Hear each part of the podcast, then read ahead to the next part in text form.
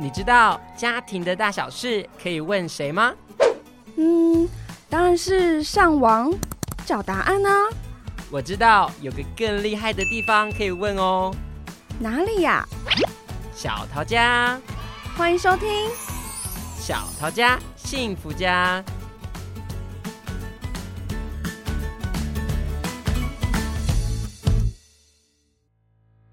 大家好，欢迎收听今天的节目，我是小雨，我是年年。我们今天要来聊一个非常有趣的话题。嗯，你还期待聊这个话题吗？蛮期待的。你期待的部分是什么？就是这种酸甜苦辣啊。我以为你是想要期待听校长讲一些，就是他自己个人过去的一些。我真的蛮好奇的。嗯嗯。然后，那问校长之前，想要问你，就是你以前啊，国高中的时候有没有谈恋爱的经验？我觉得不是那种正式的恋爱，可是我觉得两小无猜那种甜甜的、青涩的。所以有说我们在一起吧，这样倒是没有哎、欸。那你们班上的同学谈恋爱多吗？好像才一两对，其实没有很多。那你爸爸妈妈会限制你谈恋爱，或者是严格的要求吗？好像没有。哦，那你爸妈其实蛮开明。可是我们没有谈到这些事情啊，会不会以前的家长都这样？你说都不太愿意讲，就是不会明说哦。嗯、但我爸妈其实蛮严的，就是会说什么十八岁以后才能谈恋爱啊。嗯、然后，但我妹还是偷偷要去谈恋爱。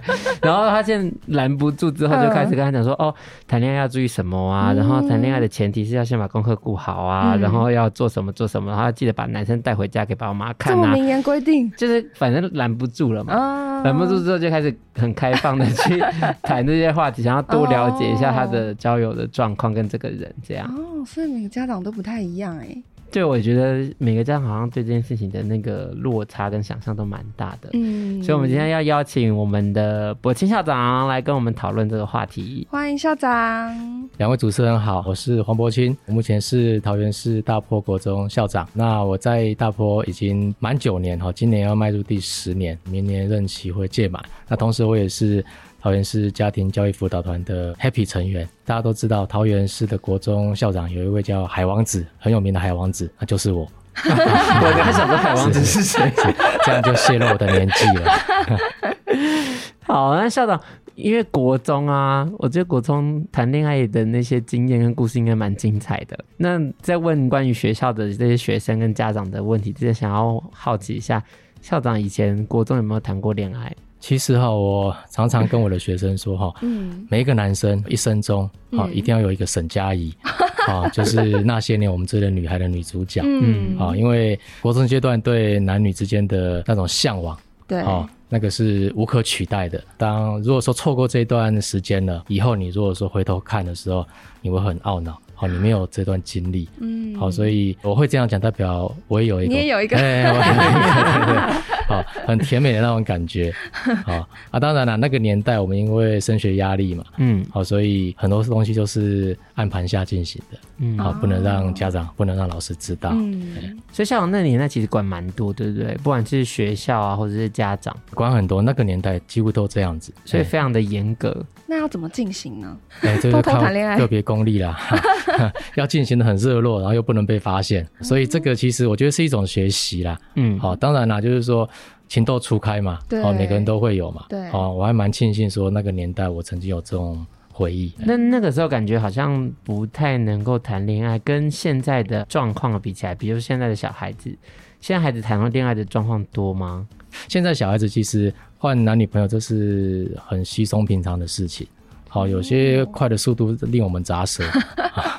所以连感情观上面好像也都差蛮多的，对，差很多，差非常多。他们有时候就是我们以前都说，比如说牵手啊才算啊，他们现在没有看对眼就算了，看电影，就说就老公老婆这样称呼了啊，这么夸张。对，所以像在校园中是可以看得到跟听得到的，很多都传说了，他们不会在我们前面那个，然后就是很夸张了。啊，当然学务处也会管啊，嗯，好，那他们就是利用我们上班之前的时间啊，有些是在校外，有些是在校内这样子啊，嗯，好，可能会牵牵手啊，或腻在一起这样子啊，啊，当然就知道的话，我们就要处理啦。啊，很多东西是我们不知道的了，所以学校知道小朋友谈恋爱会怎么处理啊？现在跟以前不一样了哈，以前就是可以直接像没收你情书啊，什么、嗯、家长过来啊，现在你反而要先去了解一下，第一个他们到什么程度，然后跟他们要私底下约定，在学校里面哪些事情不能做，嗯，好，那如果他们都遵守的话，我们会保持一个平衡，不要让事情哈整个爆发出来。哦否则的话，到时候就是说两边失去信任的话，其实他们会做出我们难以控制的事情。嗯，嗯就是在一个观察，然后跟关心的角度去让他们有一个比较健康正向的交友发展，这样。对对对，然后他们也会比较顾及，就是说老师对他们的感觉。其实他们也是贼贼的啦，也是取得对他们有利的方式来进行这样子。很多家长也会知道说他们的孩子在学校有在谈恋爱嘛？那大部分你听到的都是家长会有什么样的反应或者是感觉？其实现在大部分的家长他们都接受，嗯、对他们都同意。同意。好，就算有些成绩很好的学生，哦，好，当他们知道说自己孩子有异性正在交往，他们反而也是抱着就是乐观其成的态度。嗯，不知道说是因为他们自己想法真的改变。还是说他们投鼠忌器哈，怕说引发另外一种更麻烦的冲突。嗯，好，然后我们跟他们讲，他们也觉得说没关系，哦，他们都配合学校，他们会跟小孩子讲哪些事情不能做这样子。嗯，哎，所以这一部分来讲的话，我觉得因为已经很平常了啦，所以在校园里面反而不会说造成太大的困扰。那如果家长在一个比较开放的态度去看待孩子们交往，那有没有什么事情是？家长应该要多注意，或者是家长可以多做的一些事情。呃，我觉得家长在处理这种事情的时候，我觉得最重要就是你自己的心要先定下来，自己的情绪如果没有稳定下来的话，孩子那边你很难去处理，反而就是会引爆另外一方面的冲突。如果冲突造成了，那孩子以后什么事情，他会对全世界的人说，就是不跟，就不会跟你说，对，这最可怕。他会觉得你已经几十岁的人还惹我生气，嗯，所以这个东西你家长的心要先定下来。第一个哈，那第二个就是这种事情，当爱情来了哈，嗯，你不要去禁止他。我常常跟学生说啊，我跟你哈，我们都是人生路上，我们都看彼此的风景。你看你的风景，我看我的风景。对。那我不会去禁止你看什么风景。可当你对这个风景如果有疑问什么的啊，有什么问题的话，我随时都会出现在你身边。家长应该是要用这种态度陪行的概念。嗯。好，这样的话，对男女之间的感情的处理的话，会比较正向。嗯。像我刚才讲到那个，就是稳定自己的情绪这件事情，其实我们好像好几集也都一直在讨论这件事情，就是家长好像要随时要保持一个可以沟通的桥梁，这样，不然其实有的时候我们很多的情绪啊、反应啊。孩子就会变得有点不太敢跟我们分享，嗯、就会把小孩推得越来越远。嗯，反而就会觉得更难去处理后面的一些问题。这样，嗯，校长，那我们刚刚谈的都是一些对于谈恋爱这件事情非常开放的家长，那一定还是会有一些家长，他其实不太那么愿意让孩子谈恋爱，或者是那么早的开始进入到他们交往，甚至是有性关系这样。校长会给这些家长有什么样的建议或者是方法，让他能够去处理他跟孩子这些？话题呀、啊、的讨论啊，或者是给他们的一些方式，这样这种问题，它样态有很多种。好、嗯哦，那如果说真的是家长一开始就反对，坚决反对，怎么讲都反对的话，嗯、那其实不能全拿了哈。你不能说你反对了，你就不想冲突。好，那这样小孩子这么好管的话，世界上都没有这个问题了，真的、哦。对，所以我们只能跟家长。刚开导，就是真的真的你要反对的话，哈，你也不怕冲突的话，这一定会有冲突的啦，哈。你要速成的话，哈，你就是要转学，好，把这个区隔开来，嗯，你就先转学再说。这个我们都私底下跟家长讲，可是这个冲突你自己要去承担。第二个就是说，如果说你不转学的话，在学校的话，我们可以做的话，比如说我们帮你转移注意力，家长会要求就是说，你们在学校老师不要让他们两个在一起。我说这很难呐，哈，只能说我们制造一些机会，就是让他们转移注意力，这种活动啊，哈，或者说功课压力上啊，哈，就说尽量避免他们在一起的时间。嗯、第三个就是我们比较会建议家长哦，就是说跟学校演一场戏，你就算很不愿意的话，你还是要这场戏把它走完，就是说。表面上配合他们，那私底下我们从中作梗，啊，然后就不着痕迹这样子，让他们之间有冲突，自然而然就会分分对。可是前提就是说，因为已经头洗下去了哈，对，还是回到我刚才所讲的那个身体的界限。那女生妈妈跟女儿可能比较可以讲到，因为爸爸跟女儿不太可能讲这个嘛。那像我来讲的话。我一定是会跟我儿子讲，我已经准备好剧本了。对，我说不管怎么样哈，我会跟他分析这个人生啊哈，就是说一旦你有小孩的话，整个 tempo 就变掉了。对，就像我跟我妈妈有你们之后，每天都在忙你们的事情，你没办法承担，你还没长大。但如果一些家长是他比较想要软性的，因为刚刚听起来都比较硬。然后，但是我相信有些反对的家长，他可能想要表达他很开明，但是他心里非常的不开明。那这种家长应该要怎么做会比较好一点点？这个人生很多东西是无解的，你又要这样禁止哈，你然后你又不想冲突，或者说你想全拿的话哈，我觉得这个东西自古到今很难有一个两全其美的这个方式啦，很难呐。而且我也不知道说你跟你小孩的。连接紧密度到底多少？嗯，有时候我们就光听家长片面是这样子的话，我们借助有时候会公亲变事主这样子。嗯，好，所以我们学校态度有时候反而会退一步，就是说家长这边我就先安抚你的情绪。嗯，好，那私底下当然在学校里面，我们尽量像我刚才讲的，就不要让他们单独在一起。那同时情感教育私底下给他们加强这样子，跟他们有约法三章的约定这样。其实学生在这个。也是半个大人了啦，哈、嗯，他们大概心里都会对未来的人生会有自己初步的想法。你说他们就是放荡不羁、很狂野，就是为了追求这个性的刺激吗？也不尽然这样子，他们也是会有一些理智的判断。所以，我们也是遇到这种问题，遇到像你刚才讲那种极端的家长，我们就只好就去找一个平衡点。所以这样听起来，其实。家长也蛮需要情感教育的，因为其实我们刚聊了那么多，不管是校长的那个时代，或者是我的这个时代，或者是到现在这个时代，有很多的对于感情上面的转换啊，交友上面的不同。所以除了学生在学情感，我觉得。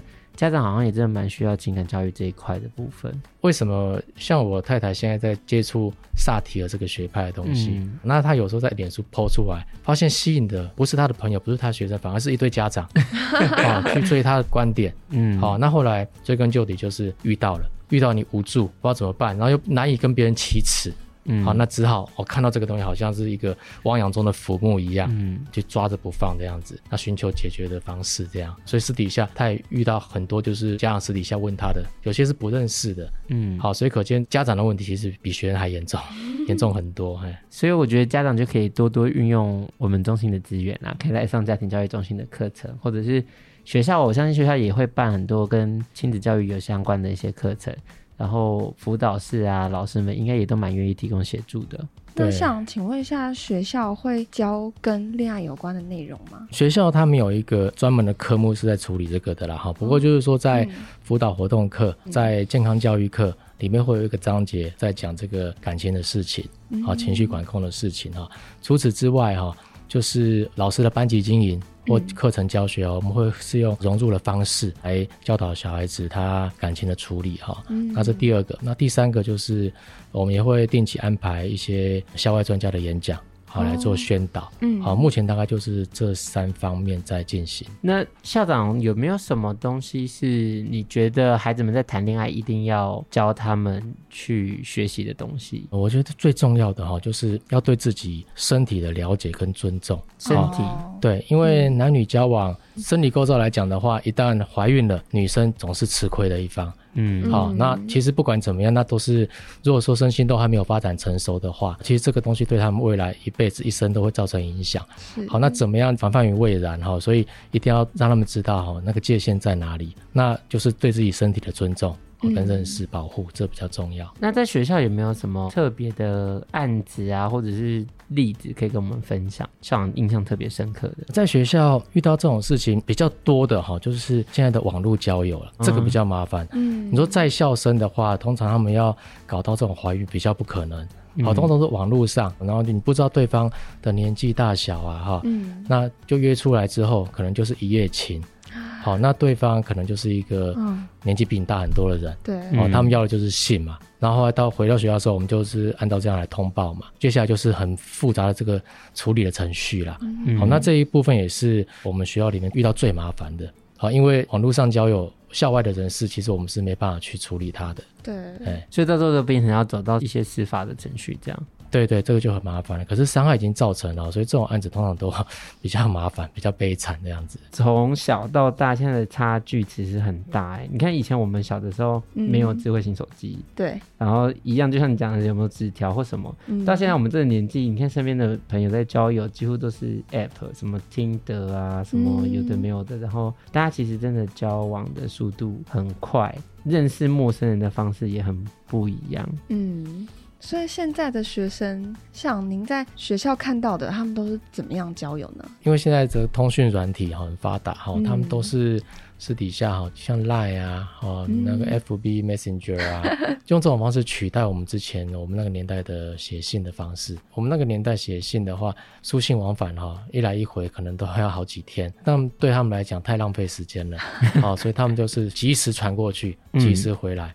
所以造成他们的关系就会变得很快速。然后我们那个时候，因为写信写久了会写出感情，对啊，好就是纯纯的爱这样子，对对对，好，然后见面啊，嗯，好见面出去约会啊，然后很久之后才斗胆牵手，啊，好一直发展，这个整个程序跑下来哦，可能要半年以上，好。应该不止半年，对对对对。那现在对他们来讲，半年已经足够好几个了。而且那时候我们进一步关系发生哦，其实是一个惊天动地的事情。嗯，对。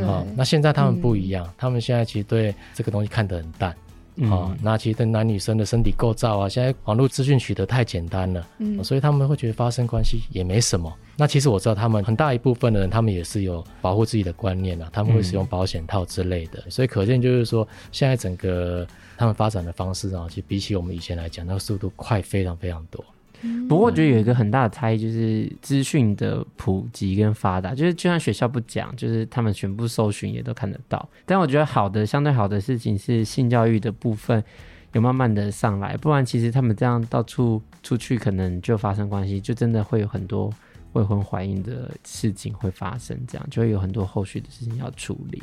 但我觉得我另外一件事情，我刚刚在想到的是，其实我觉得跟现在社交媒体也有很大的关系。像我们现在用 IG 嘛，用 Facebook，然后还有一些交友的软体，第一眼都是在看照片，嗯，跟字介，很简短的字介跟照片就开始决定说，哎，我要不要跟这个人互动，然后。我觉得好像对于那个内在的那个探索，或这个人到底是不是适合我的人，或者是可不可以交往，或者是这人好不好的那个判断，好像又再更少一点点。就比起以前，比如说我们还要像校长刚刚提啊，就是可能有很长时间的对话啊，或者是交流啊，然后才开始决定说我们要不要有进一步的关系的发展，已经变得很不一样。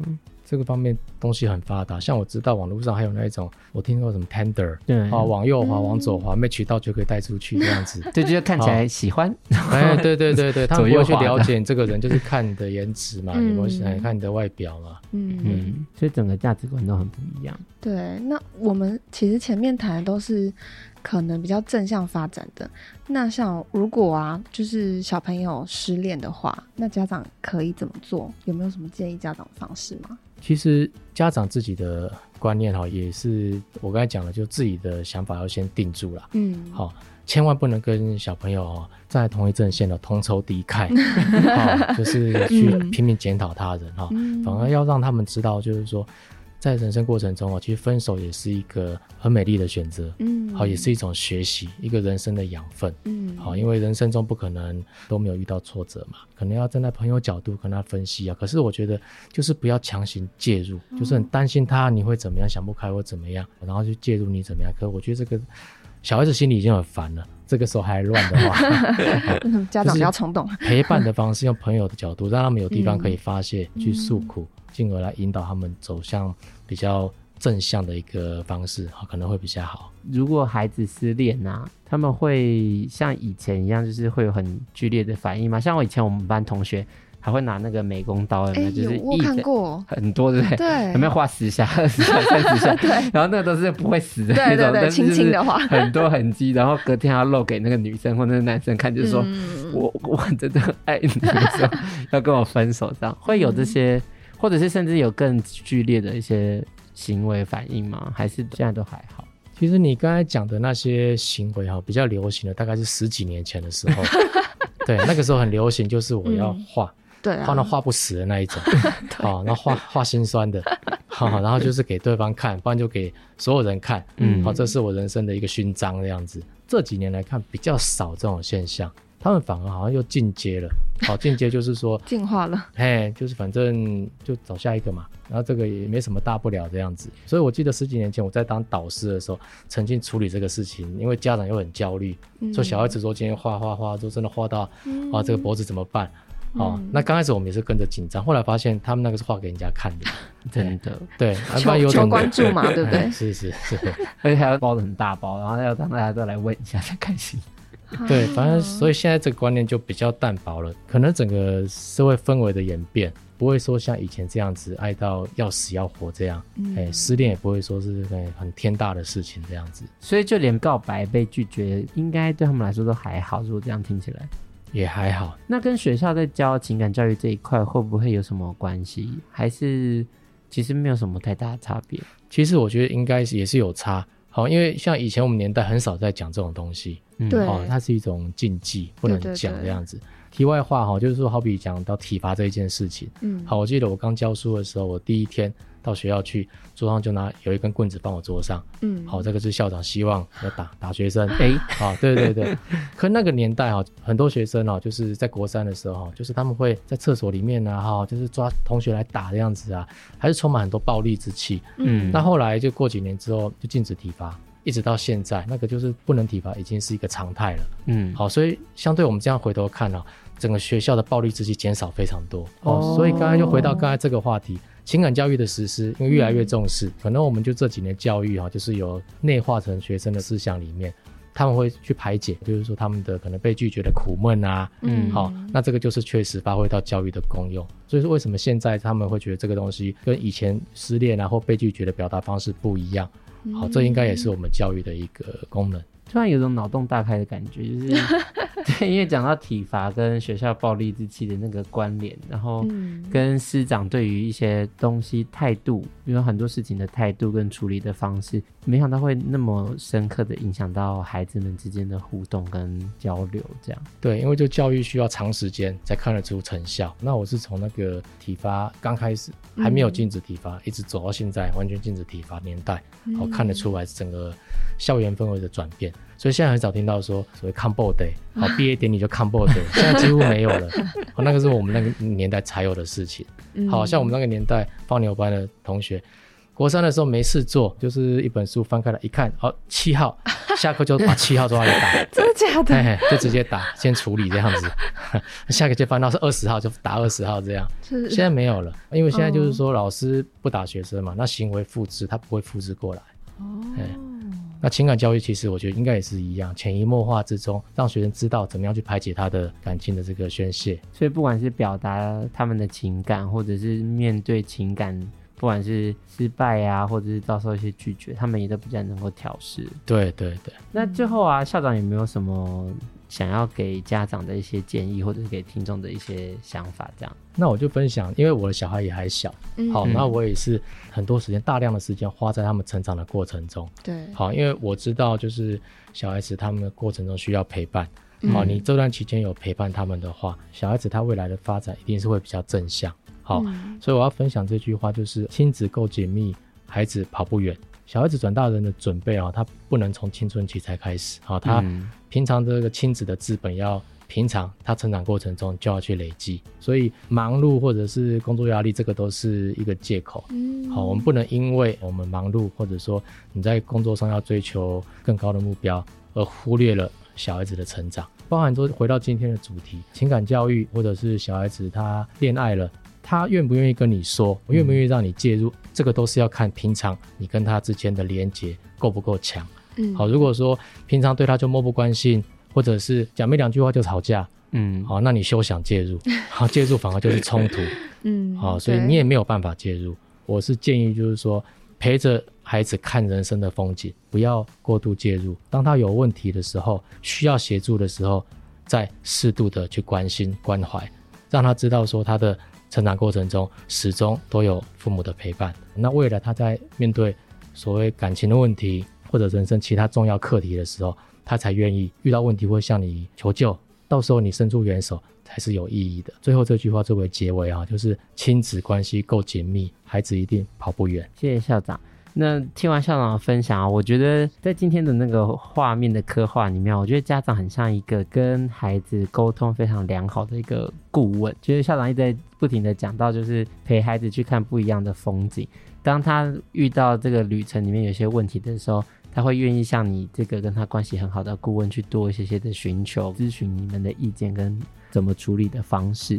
我觉得这是很难得的的地方，然后也是回到我们过往都一直在想说，如何跟孩子建立一个良好的关系，保持一个畅通沟通的管道，真的非常的重要。那我们再次谢谢校长今天给我们的分享。嗯，okay, 谢谢校长，谢谢。谢谢